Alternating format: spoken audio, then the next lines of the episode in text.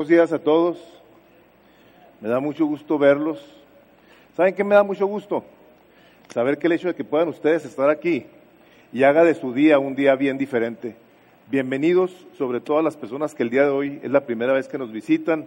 Nos encantaría saber su nombre. Ahí enfrente de ustedes hay una ah, tarjetita que si nos hacen el favor de llenarla y dejarla en el buzón, ahí en la parte de atrás donde se depositan las ofrendas, si gustan que nos comuniquemos con ustedes, tienen alguna pregunta, ahí por favor la llenan y con mucho gusto los sabremos de atender. Bienvenidas a todas las personas que el día de hoy nos acompañan por primera vez. Y eh, queremos felicitar a Omar, que ahí está Omar, que está estrenando bebé, un, un bebito, Mateo. Felicidades a ti y a Norma, que Dios los bendiga. Y también a Aarón, no está aquí Aarón, bueno, aquí está la abuelita. Felicidades, abuelita. Qué padre. El Señor los bendiga. Nos da este, mucho gusto saber que están ustedes este, siendo eh, bendecidos con familia. Y ah, antes de empezar yo la predicación, nada más eh, un anuncio para el día de hoy, en la noche, aquí en Misión de Gracia, a las 7 pm. Nuestra hermana Amelia Alvillar está en cuidados intensivos, una situación ahí delicada de salud.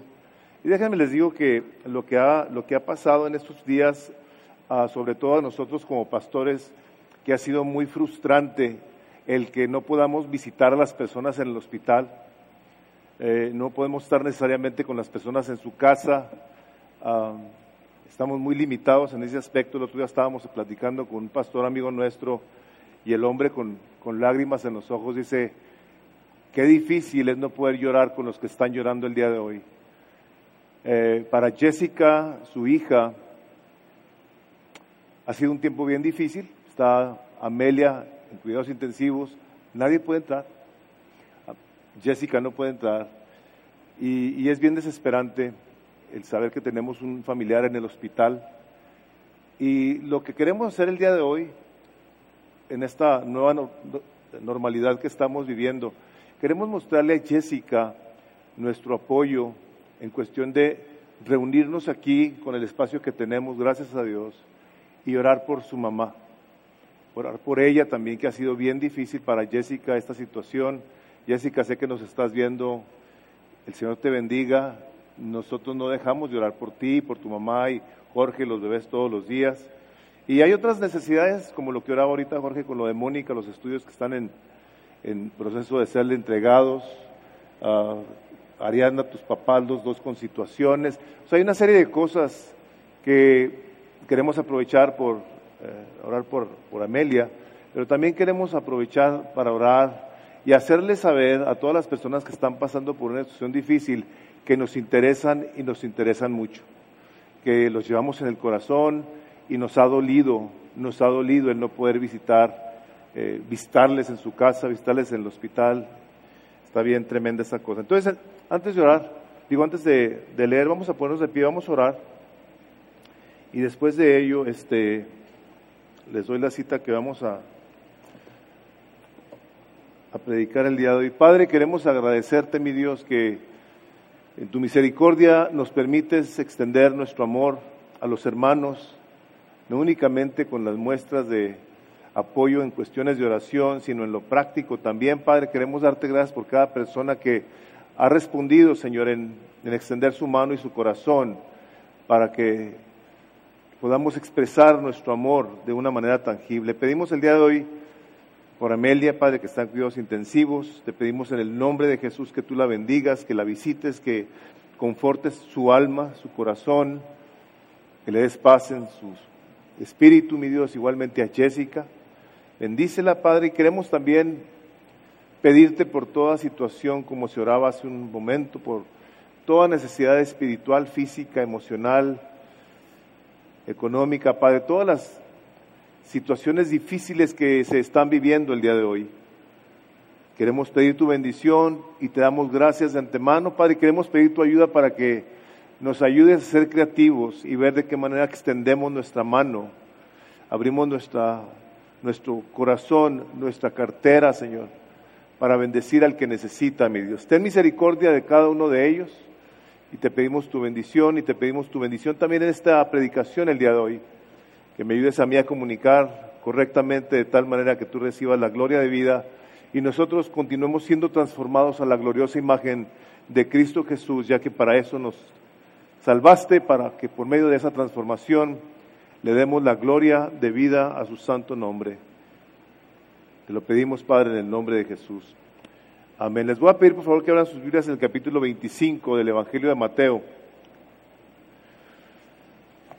Y mientras le encuentran, déjenme les digo, las parábolas tienen un propósito, ya lo había mencionado hace tiempo, pero tienen un propósito muy específico y la, la, la parábola que vamos a ver el día de hoy tiene el propósito de que nos evaluemos a nosotros mismos, a ver si estamos viviendo como prudentes o insensatos al permanecer en la espera de nuestro Señor Jesucristo. Dice así el capítulo 25 del libro de Mateo, entonces el reino de los cielos será semejante a diez vírgenes que tomando sus lámparas salieron a recibir al esposo.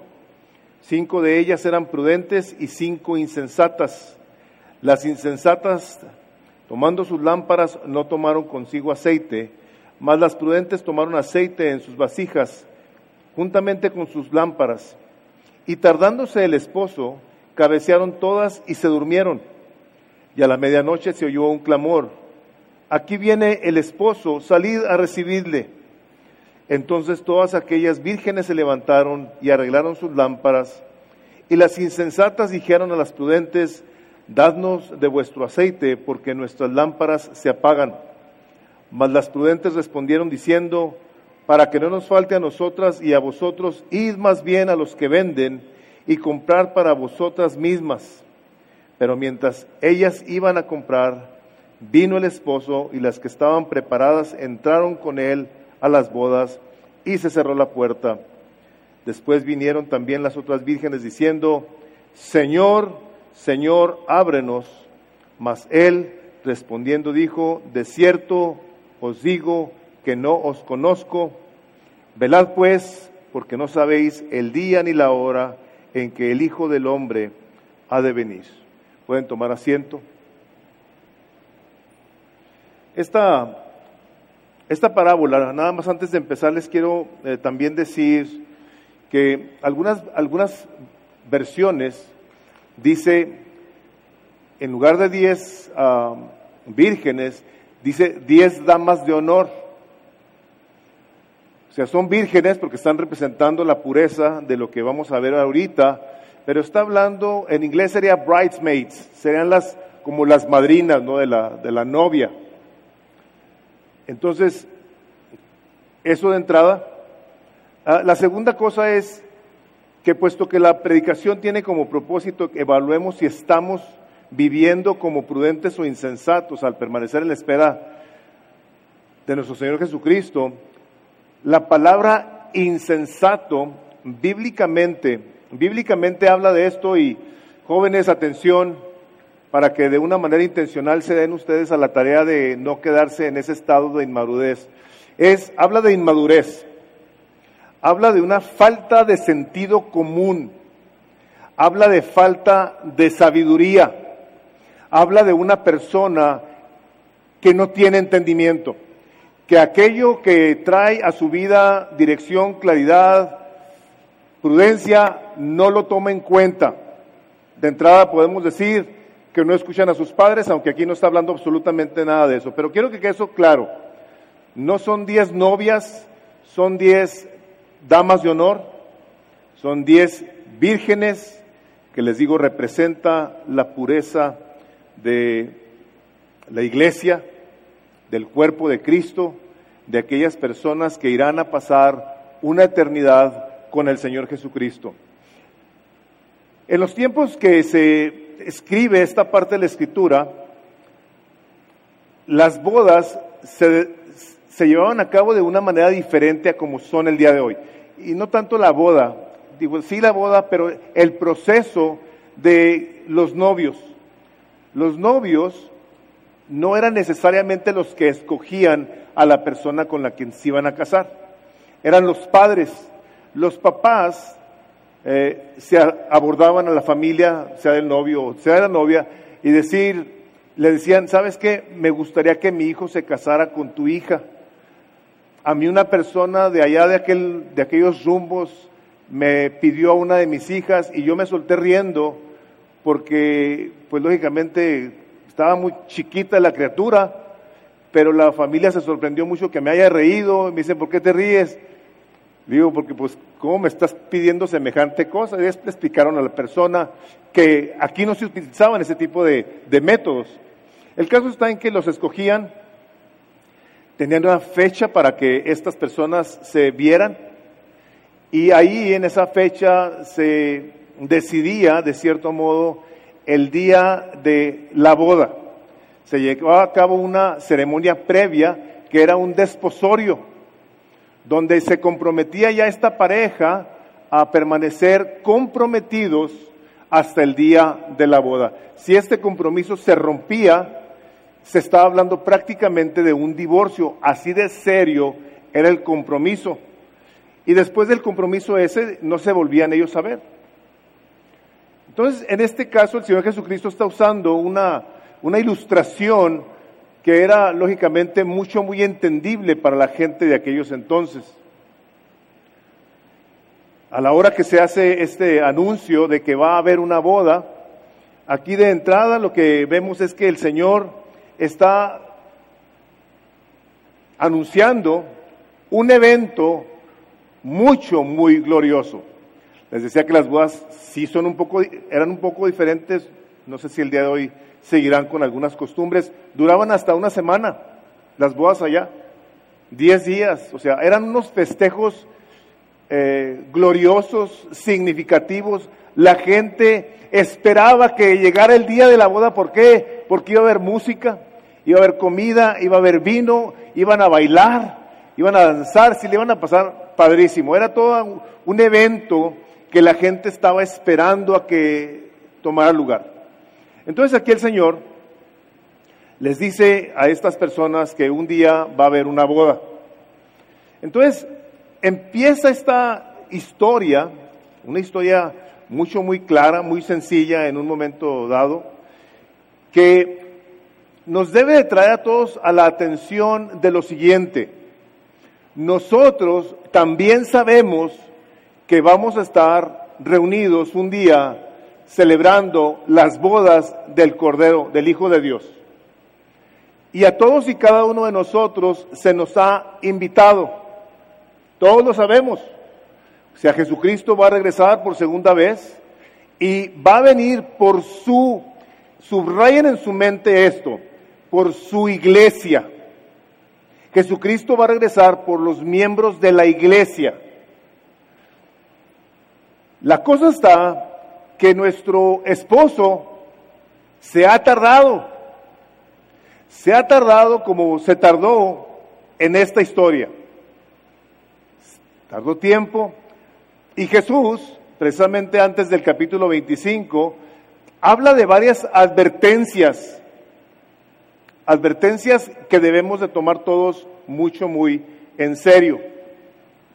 Las advertencias que habla el Señor Jesucristo antes de llegar al capítulo 25, habla que en los días de Noé se les había advertido que iba a venir un diluvio y la gente intencionalmente se estuvo burlando de Noé. Acuérdense que Noé duró 120 años haciendo el arca.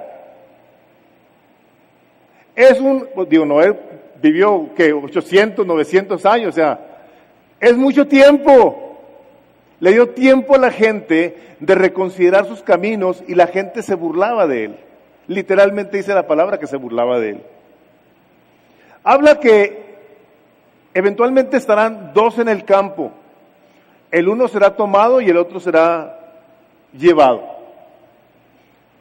No está necesariamente hablando esa parte de la escritura, aunque pudiese interpretar del rapto que se ha hablado en muchos, eh, a través de muchos años. No está hablando del rapto. Ahorita lo voy a explicar un poquito más. Pero también habla de otra historia del siervo fiel y prudente, a quien Dios le da de su eh, campo para que lo trabaje. Y le da una encomienda, una encomienda que el siervo tiene que ser fiel y tiene que ser prudente, tiene que ser un hombre sensato, sabio, inteligente, que sepa cómo se va a llevar a cabo la obra que su Señor le ha dejado a que haga, como a ti y a mí nos han encomendado que hagamos ciertas cosas, que sirvamos a Dios, como venía ahorita Adrián y nos hablaba del ministerio de niños, vamos a seguir buscando cómo ministramos esa parte de la, del cuerpo, cómo seguimos apoyando a los papás, cómo seguimos ministrando al Señor con los cantos de adoración, cómo seguimos reuniéndonos a orar. Déjenme les digo una cosa, no es, y no estoy aquí tratando de ser rebelde ni mucho menos, pero creo que mientras Dios nos dé vida, no nos vamos a dejar de reunir orar. Sea aquí, o sea en nuestras casas, o sea de la manera que sea, no lo vamos a hacer.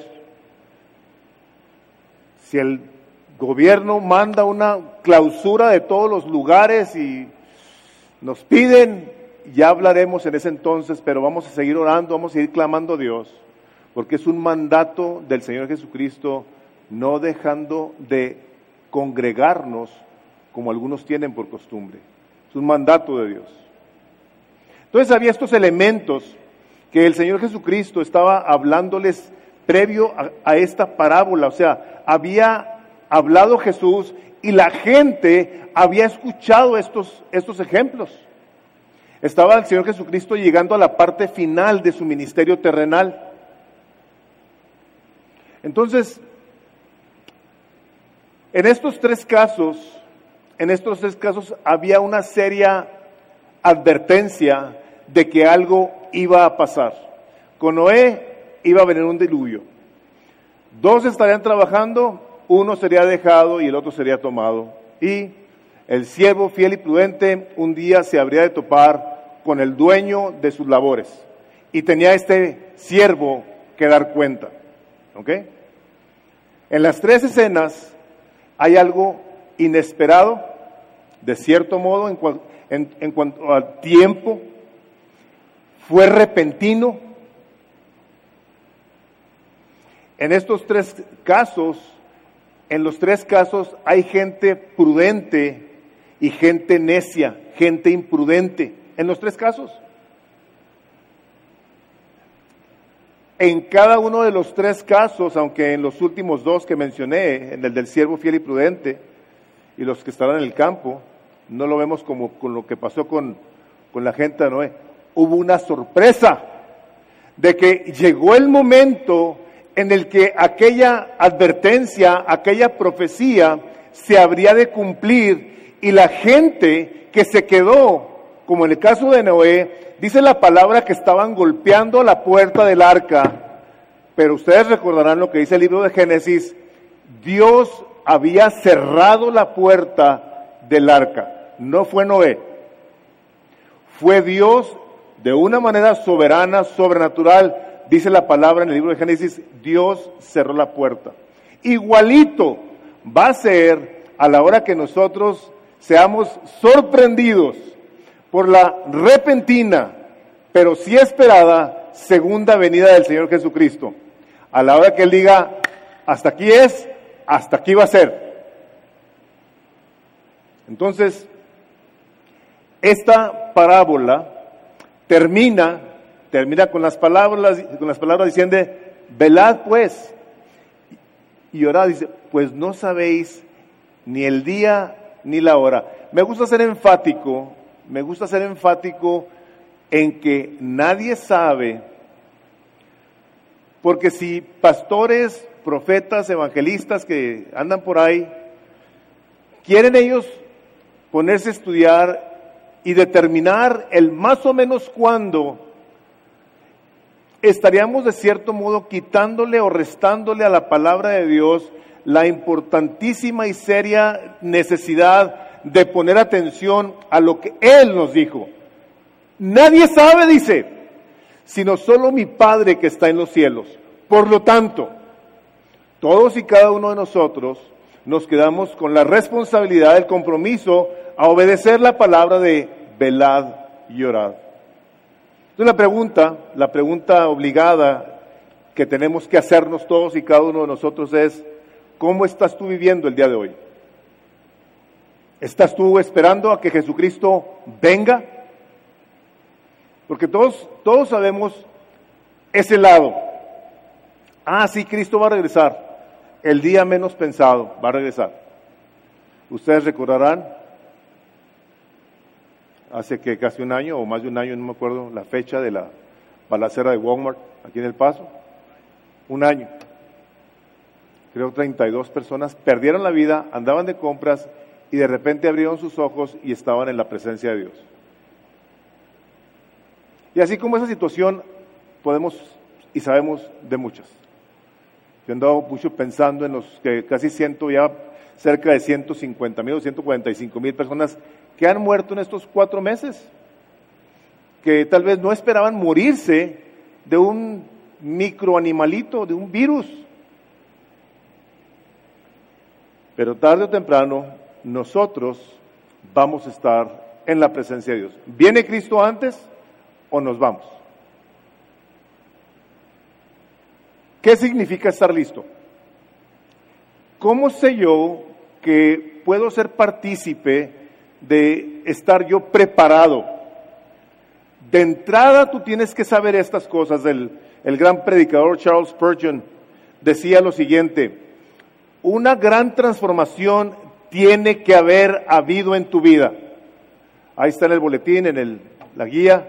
Un cambio sobrenatural, para los que no sepan, la tenemos en la entrada, ahí puedes ir a tomarla, ahí está una guía de la predicación. Un cambio sobrenatural que está fuera de tus posibilidades humanas. Un cambio tal que te permita ser parte de la novia de Cristo, su iglesia. La iglesia, en el momento en el que tú tienes un encuentro con el Señor Jesucristo, ¿te importa la iglesia? y te importa mucho. Ocupa entonces en tu vida un lugar sumamente importante. ¿Por qué? Porque la iglesia es la novia de Cristo. Va a regresar por ella. Empiezas a amarla, la dejas de criticar, te involucras en ella y sirves al novio como la novia, la, parte del cuerpo, o sea, donde Dios te puso en una iglesia, es cómo sirves, cómo esperas, cómo exaltas a ese novio que vino a dar su vida por ti en la cruz para que tú pudieras arrepentirte, venirle a entregar tu vida y decirle, Señor, perdóname, yo quiero. Decía Charles Spurgeon en otra parte, decía, tendrás que haber nacido de nuevo y ser renovado en tu naturaleza o no estarás listo. Debes ser lavado de tus pecados o no estarás listo. Debes ser justificado en la justicia de Cristo y debes de ponerte su vestido de novia o de lo contrario no estarás listo. Debes reconciliarte con Dios y estar siendo transformado a la imagen de Cristo o no estarás listo. Si el, si el arrepentimiento que tú has experimentado no te está llevando a aborrecer el pecado, la mentira, el engaño, todas las cosas aquellas que antes practicabas deliberadamente. De tal manera que ahora tú conforme más pasa el tiempo, más quieres parecerte a tu Salvador, porque eso dice Romanos 8, 28 y 29. Todo obra para bien. Y a los que llamó, los llamó para que sean transformados a la imagen de su Hijo. Es la manera en la que Dios Padre recibe gloria a través de ti donde el Espíritu Santo de Dios que mora en ti, que es el que te lleva y te inclina a que te parezcas más a Jesús, va a buscar cómo le da más gloria, más honor, cómo más busca parecerse a Él. Por supuesto que esto incluye el que nosotros seamos gente, gente que se ha arrepentido, pero que ha dejado de practicar el pecado, hermanos. Una de las cosas más terribles de todos los que en un momento dado critican a las iglesias donde se predica la gracia de nuestro Señor Jesucristo, es que se critica porque dicen, ah, es que ahora andan bajo la gracia y pueden hacer lo que les da la gana. acabamos de leer Romanos. Acabamos de leer Romanos 6. Ah, entonces por estar en la gracia podemos pecar, dice Pablo, de ninguna manera. De ninguna manera. Porque los que hemos sido revestidos de Cristo hemos muerto al pecado. Ya no tenemos por qué andar practicándolo si eso fue precisamente por lo que Cristo vino a su vida en la cruz.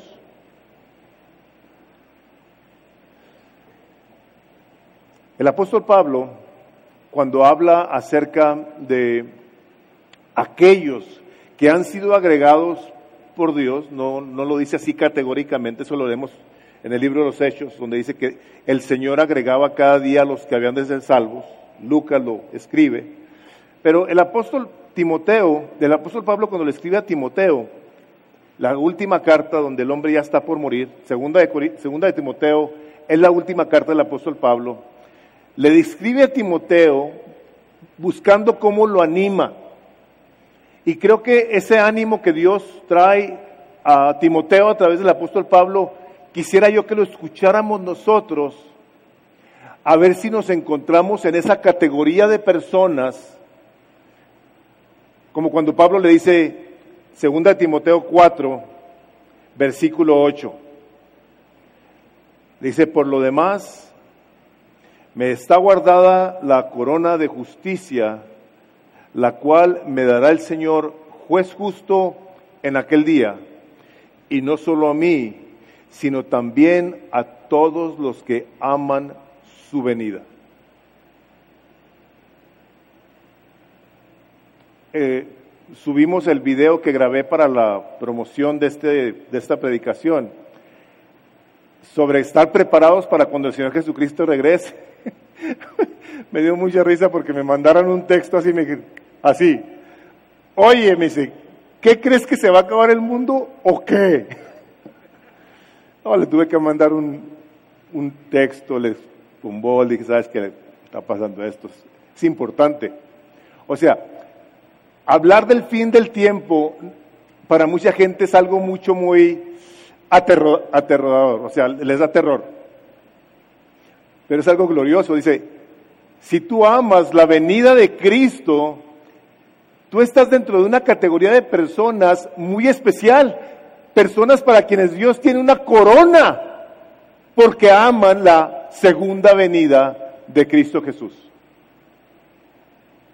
Entonces, esta predicación, a diferencia de todas las que ustedes me escuchan predicar, no, la tengo dividida en partes, la tengo dividida en puntos. Puntos que podemos nosotros sacar de esta parábola y que de una manera u otra nos, nos podemos identificar con ellos y ver dónde estamos nosotros el día de hoy. La razón que lo puse por puntos, yo quisiera que pudiéramos ver de una manera tangible, práctica, el cómo podemos evaluar nuestra vida espiritual. Y lógicamente confío en que el Espíritu Santo a cada uno de ustedes les habrá de traer la manera en la que Él quiere hablarte a ti en lo personal. La primera de estos puntos, son siete puntos, es todo todas habían sido invitadas a la boda. O sea, a todas las, estas eh, madrinas de honor se les invitó a la boda. Todas respondieron. Y respondieron como en ocasiones responden personas a, una llamada, a un arrepentimiento. O sea, ¡ah, qué emoción! Yo, le, yo respondo a eso que me están diciendo en este momento. Yo quiero entregarle mi vida a Cristo. SAS. Responde, todos respondieron. Acuérdense, son diez. Las similitudes son muchas, pero están separadas por una muy trascendental. Es, es, la representación de que cada una de las personas a quienes se les predica el Evangelio, si responden como respondieron ellas, diríamos, ah, caray, se me hace que ya es cristiano o ya es cristiana, porque y, esta es una cosa, hermanos, con la que tenemos que tener mucho cuidado. Una oración no hace a la gente cristiana. Es un arrepentimiento genuino, arrepentimiento de tus pecados, que sí tal vez empieza con oración donde tú dices, Señor Jesús, yo te quiero pedir que me perdones mis pecados, yo me arrepiento, pero es a partir de ese momento donde la palabra de Dios empieza a tomar un lugar importantísimo en tu vida. Empieza a tomar lugar de prioridad en tu vida, de conocer a tu Salvador, a este que le estás entregando la vida, ¿quién es? Yo lo quiero conocer. Es como si tú tuvieras una persona que conocieras de oídas y un día te dicen, es que sabes que esta persona este, te está dando una carta porque sabes tú que está escrito acerca de él, como la Biblia, ¿no? Dices tú, pues sí, pero yo no nomás quiero de oídas, yo lo quiero conocer personalmente. Entonces empiezas a pasar tiempo con él. Empiezas a tener una comunión con la persona. La segunda cosa es que todas respondieron de una manera positiva. Ninguna de estas eh, personas, de estas vírgenes, despreciaron la invitación. Todas ellas respondieron de una manera positiva. ¿Cómo sabemos? Bueno, todas y cada una de ellas tomaron una lámpara. Si hubiesen respondido de una manera indiferente, pues no lo hubieran tomado. Y andaban vestidas de damas de honor. La tercera cosa es que todas y cada una de ellas eran una muestra visible de la iglesia del Señor Jesucristo. Cuando la palabra habla de que eran vírgenes, está hablando de su pureza, está hablando de que permanecieron juntas. Es una cosa importante en esta parte de la escritura. ¿Por qué? Porque estaban esperando una boda, un evento importantísimo y permanecieron juntas. No se fueron cada una a su casa, permanecieron juntas. Todas y cada una de ellas tuvieron un afecto por el novio. O sea, tuvieron un afecto. O sea, si no hubieran tenido un afecto, no se hubieran ni vestido, no hubieran ni siquiera aceptado la invitación a participar en un evento como ese. Entonces, esas personas van y gastan, van e invierten, van y trabajan para obtener ese vestido. Nosotros a la hora que vemos la historia de la, de la iglesia en los tiempos primitivos, cuando dice que no te pongas un vestido costoso, que habla el apóstol Pedro acerca de ello, la gente no tenía como ahorita closets. O sea, la gente tenía muy poca ropa. Entonces, para ellos andar vestidos de una manera especial requería un evento muy especial. Entonces, estas personas responden, se visten y se preparan. Todas y cada una de ellas reconocieron que Jesucristo es el Señor, todas. Las sensatas y las insensatas. ¿Cómo sabemos eso? Si ustedes ven el versículo 11 del capítulo 25 de Mateo,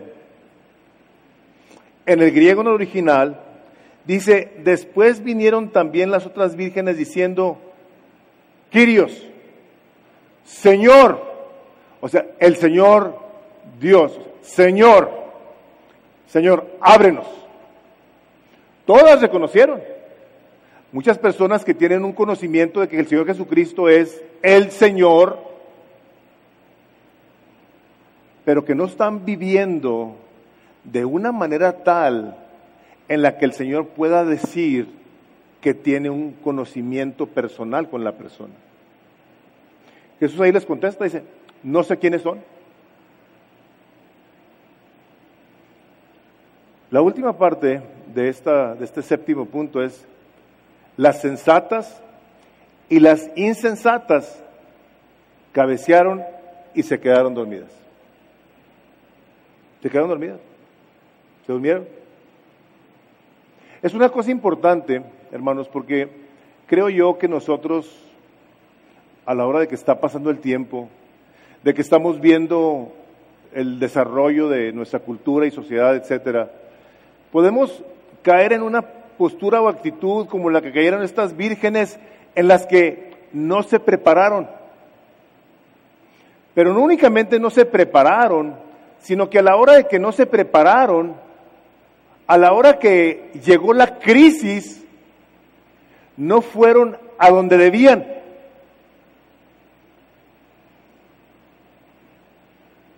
La palabra juicio, la palabra juicio tiene, tiene dentro de ella la palabra crisis en su original. A la hora de los trancazos, a la hora que viene una crisis en la vida de una persona, hay quienes van a saber responder de una manera correcta e irán y saldrán corriendo con su Señor. Vendrán y se someterán a la autoridad y esperarán a ver qué es lo que el Señor, su Señor, les dice que hagan. Las otras personas en el momento de la desesperación, hermanos, hermanas, a veces no saben ni a dónde van a ir. Aquí lógicamente que las eh, madrinas, las damas de honor, les dijeron a dónde fueran. Pero ustedes recordarán que los tres hombres más cercanos al Señor Jesucristo se quedaron dormidos en el huerto de Getsemaní. Habiéndoles Jesús dicho, velad conmigo, porque mi alma está triste hasta la muerte. Dice que llegó Jesús y los halló durmiendo. Les he platicado eso, se los, platico otra vez. Cantidad de veces que hemos visto crisis en personas y que las hemos venido, las hemos visto venir a la oración buscando una respuesta de Dios. Dios, porque es tan bueno y misericordioso, les responde y luego ya no los volvemos a ver. Como dice el capítulo 2 del libro de Proverbios, ¿no? Me buscaste cuando me necesitaste nada más. Me buscaste en medio de tu calamidad. Sería algo mucho, muy espantoso, mucho, muy espantoso, independientemente de la manera en la que el Señor Jesucristo regrese, y, la razón que digo eso es por la, lo encontrado que pudiera estar en un momento el que nosotros creamos, como algunas uh, doctrinas lo presentan, que Cristo va a regresar y va a arrebatar a su iglesia y se la va a llevar.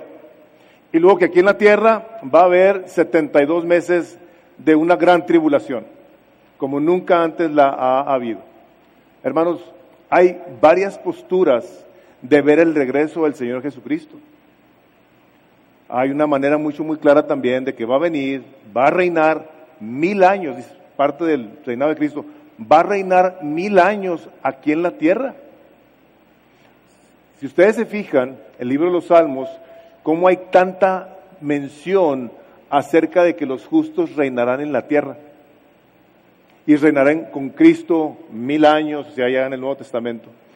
Independientemente, como vaya a ser, como tú creas, yo no te voy a decir cómo creas del regreso del Señor Jesucristo y cómo va a ser su segunda venida.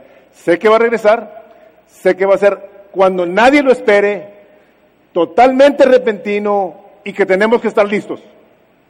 ¿Cómo va a ser? No sé. También otra cosa que sé, porque la palabra de Dios dice, es que dice que todo ojo le verá.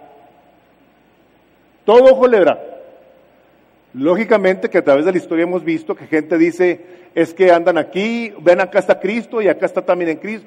Dice, no hagan caso, no hagan caso de la gente que los quiera engañar.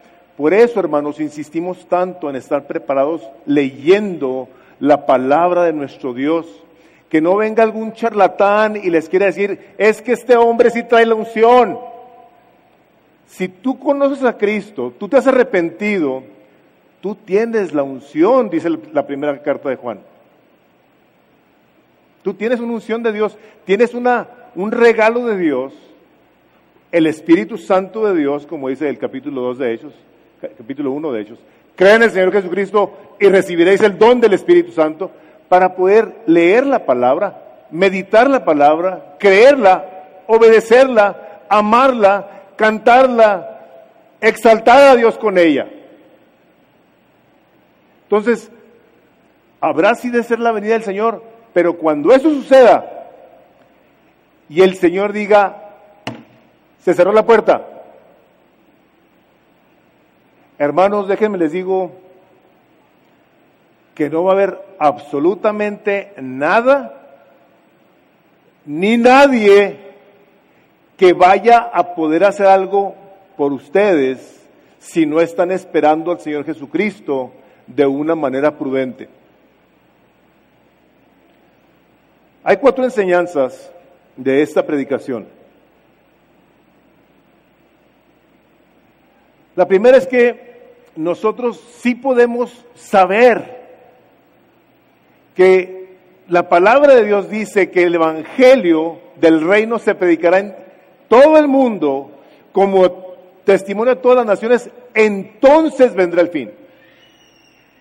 O sea, el Evangelio nos ha sido dado a nosotros, no únicamente para creerlo, sino para compartirlo, porque estamos siendo medios de gracia en la vida de las personas que no conocen a Cristo, para de cierto modo, no, las palabras no son las correctas, nosotros no podemos ayudar a Dios, ni podemos ser los aceleradores de la segunda venida de Jesús, pero sí partícipes de que el Evangelio, a la hora de que está siendo predicado en todo el mundo, habremos de ver que el Señor Jesucristo, una vez que eso suceda, entonces vendrá.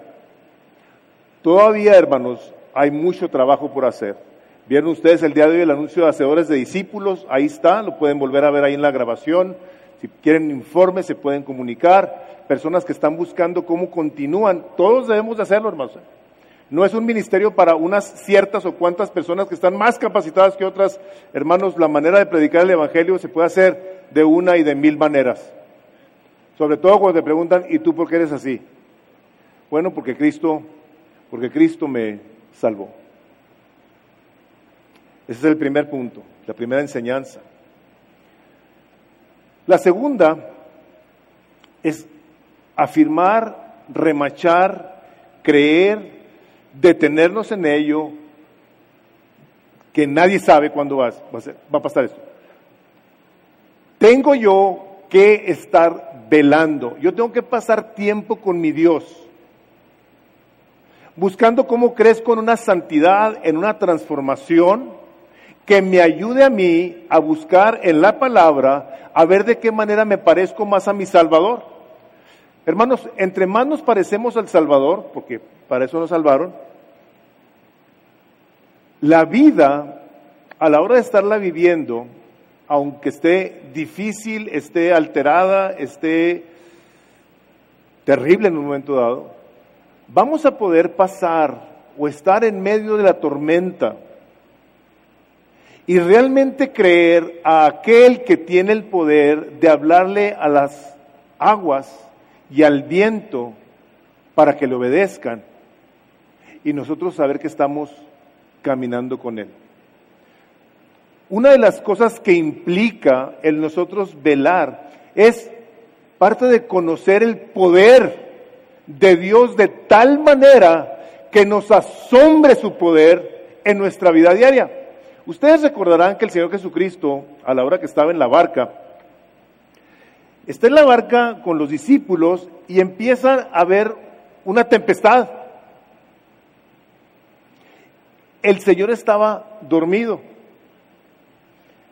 Dicen, despiértate, que no ves que perecemos, que no es lo mismo que decimos el día de hoy. Esto se está acabando, está muriendo la gente. Jesús voltea y le habla al mar y le habla al viento y le dice, calla, enmudece. Y cuando dice la palabra que hubo una gran bonanza, se apaciguó el agua, o sea, cuando dice gran bonanza es se quedó todo súper quietecito. Yo, yo pudiera pensar que hasta dar temor, hice la palabra que estos hombres dijeron, ¿quién es este? Que aún el mar y el viento le obedecen. ¿Quién es este? Hubo un temor en ellos.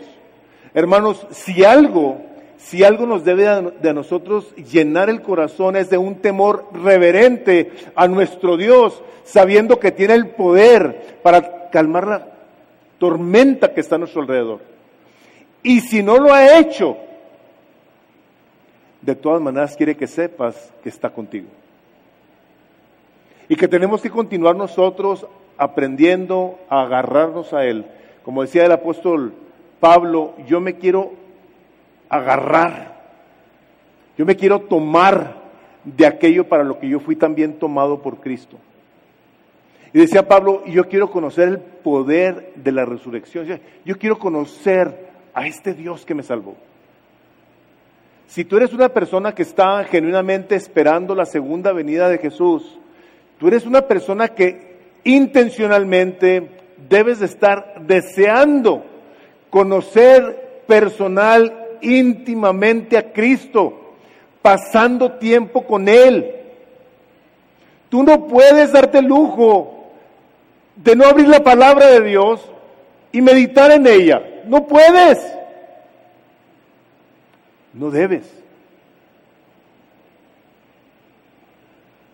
La tercera cosa es que a la hora que les decía, nadie puede hacer nada por ti.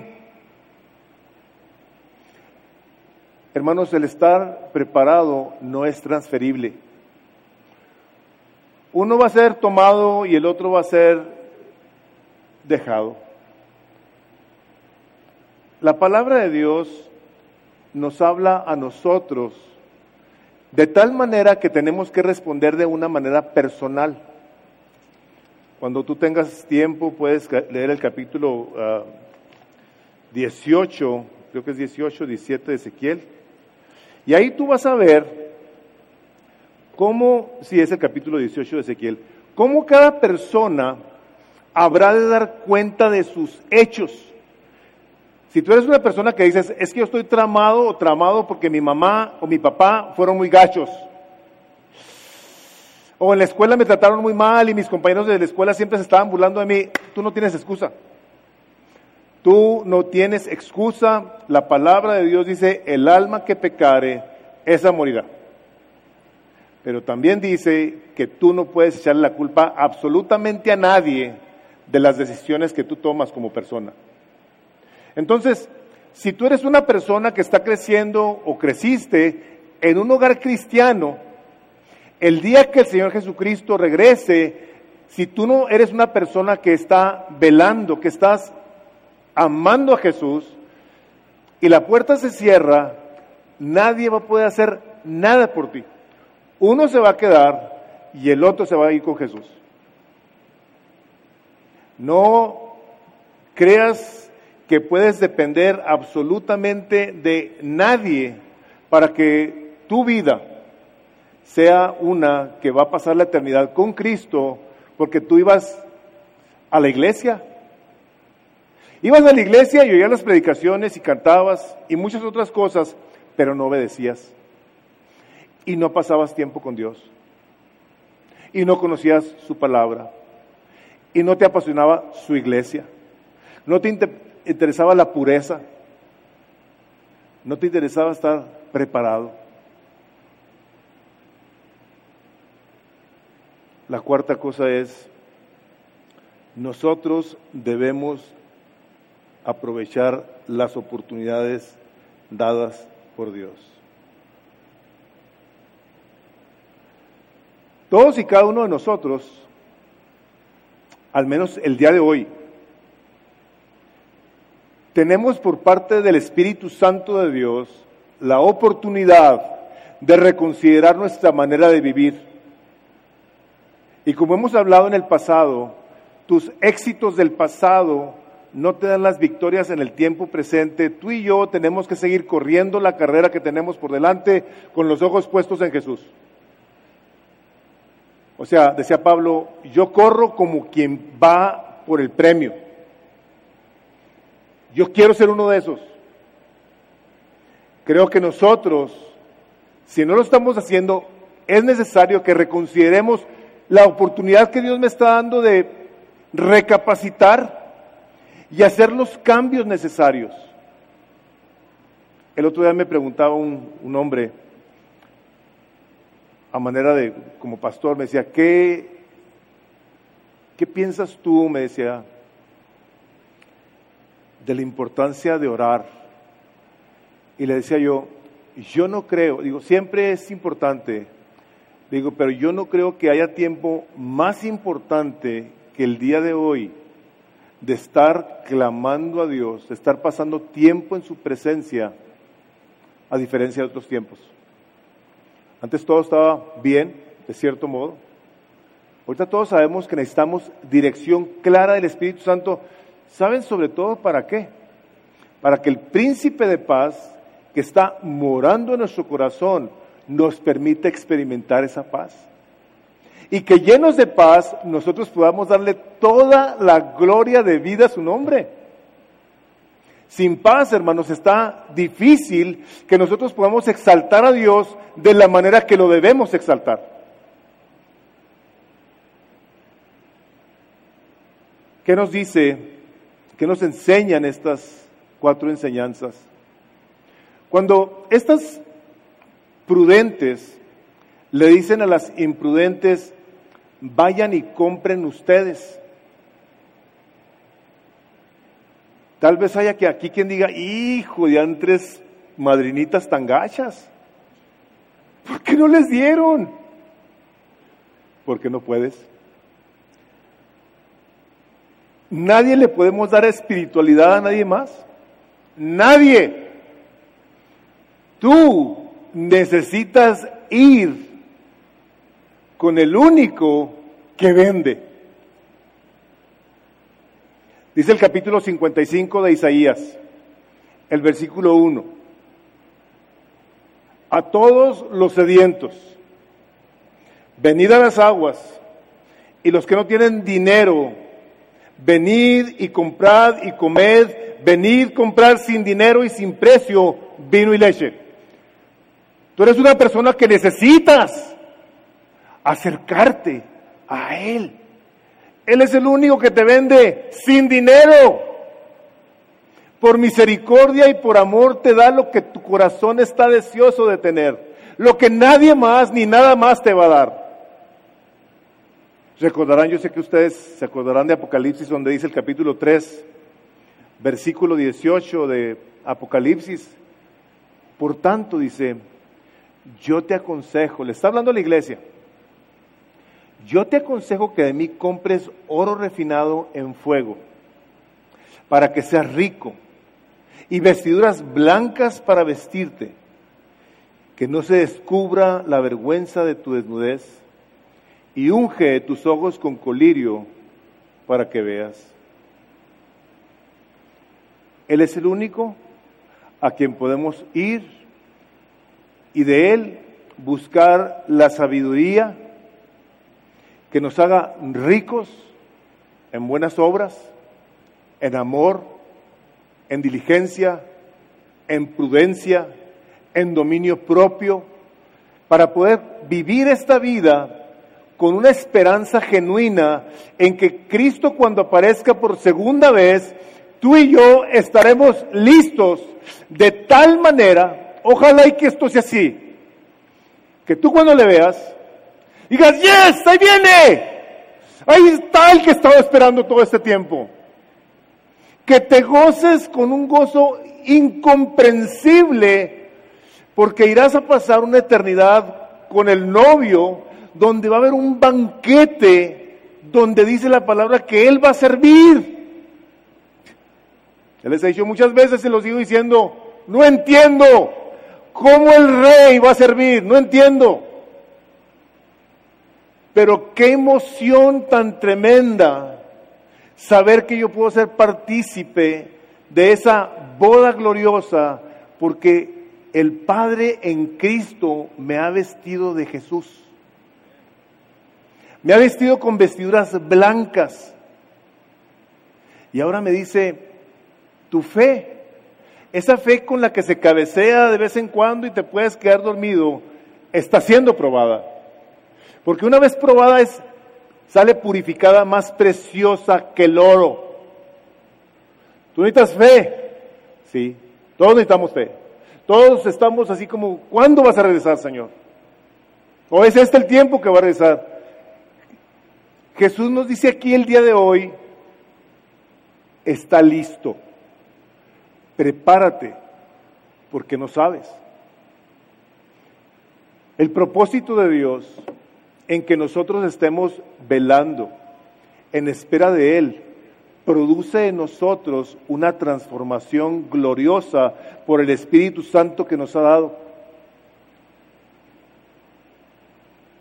Veíamos cuando predicábamos el libro de Romanos que nada más hemos llegado hasta el capítulo 7, versículo 13 de Romanos, ahí nos quedamos cuando empezó todo esto.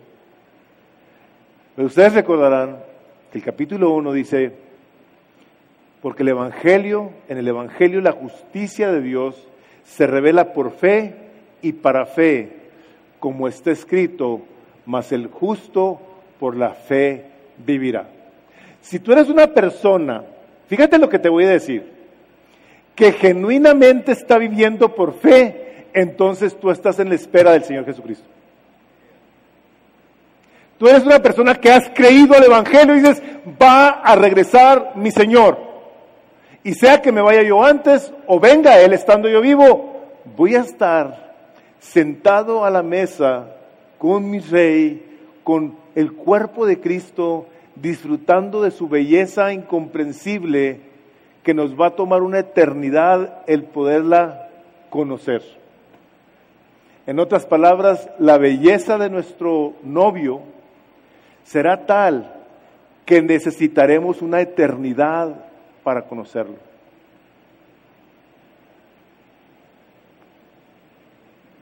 Esto dice la segunda carta de Corintios y con eso termino.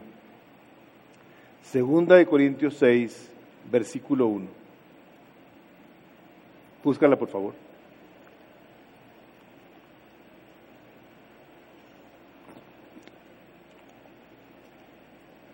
Ustedes saben que el poder estar escuchando la, la, palabra de Dios es por la gracia de Dios. Y el apóstol Pablo, inspirado por el Espíritu Santo, dice de una manera muy clara, y como colaboradores con Él, con Jesús. ¿Tú eres un colaborador con Él? También os exhortamos a no recibir la gracia de Dios en vano. Pues Él dice, en el tiempo propicio te escuché y en el día de salvación te socorrí. He aquí, ahora es el tiempo propicio. He aquí, ahora es el día de salvación. Hermano, si tú eres un hermano creyente, yo te quiero animar a lo siguiente, como dice Proverbios 4:18, que la vida del justo es como la aurora del día que ve en aumento hasta que el día es perfecto. Si tú lees, lee más. Si tú oras, oras más. Si tú tienes oportunidad de compartir el Evangelio, compártelo más. Si tú sirves, sirve más. Si tú das, da más. Si tú adoras, adora más. Si tú esperas, espéralo con gozo. Pero si tú no eres una persona que el día de hoy te interese la segunda venida de Jesús, quiero decirte que tú no estás listo. ¿No estás listo? Porque si ahorita llega a las 2 de la tarde y tu vida ha sido una vida que ha sido vivida en desinterés, en crítica a la iglesia, a los pastores, etcétera, etcétera, a la palabra de Dios, al cristianismo tan, tan radical, tengo que decirte que a Jesús lo mataron precisamente por eso. Entonces vamos a orar. Y si tú eres una de esas personas que no has tomado en serio la gracia de Dios, creo que Él te invita a que tú disfrutes el día de hoy mientras vives y si te faltan 60, 70 años por vivir, que los vivas en comunión con el Espíritu Santo de Dios en la persona de Jesucristo para la gloria del Padre.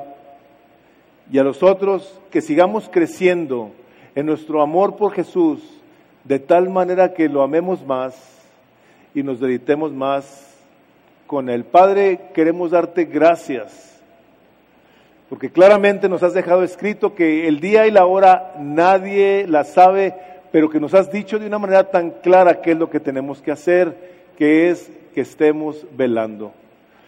Padre, queremos pedirte que nos ayudes por el poder de tu Espíritu Santo, la persona de tu Espíritu Santo que nos has regalado. Espíritu Santo, ayúdanos. Ayúdanos a tener esta expectativa gloriosa y vivir, a vivir sabiendo que en cualquier momento puedes regresar. Queremos darte gloria, queremos darte honra y Señor, te pedimos por tu iglesia, te pedimos Padre por las necesidades que hay en tu iglesia y te damos gracias porque no únicamente nos escuchas, sino que nos respondes con el gran amor con el que nos has amado a través de Cristo Jesús, a quien le damos toda la gloria y todo el honor por los siglos de los siglos. Y aunque traigan sus mascarillas puestas, pueden decir, amén. Que el Señor los bendiga a todos. Las personas que quieran venir a las siete, vamos a pasar un rato en oración, eh, orando por Amelia y por las situaciones que están presentes el día de hoy. Recuerden de retirarse a sus carros no se queden a platicar, que nos encantaría hacerlo, pero no debemos. Que Dios los bendiga y que pasen un maravilloso día. Gracias.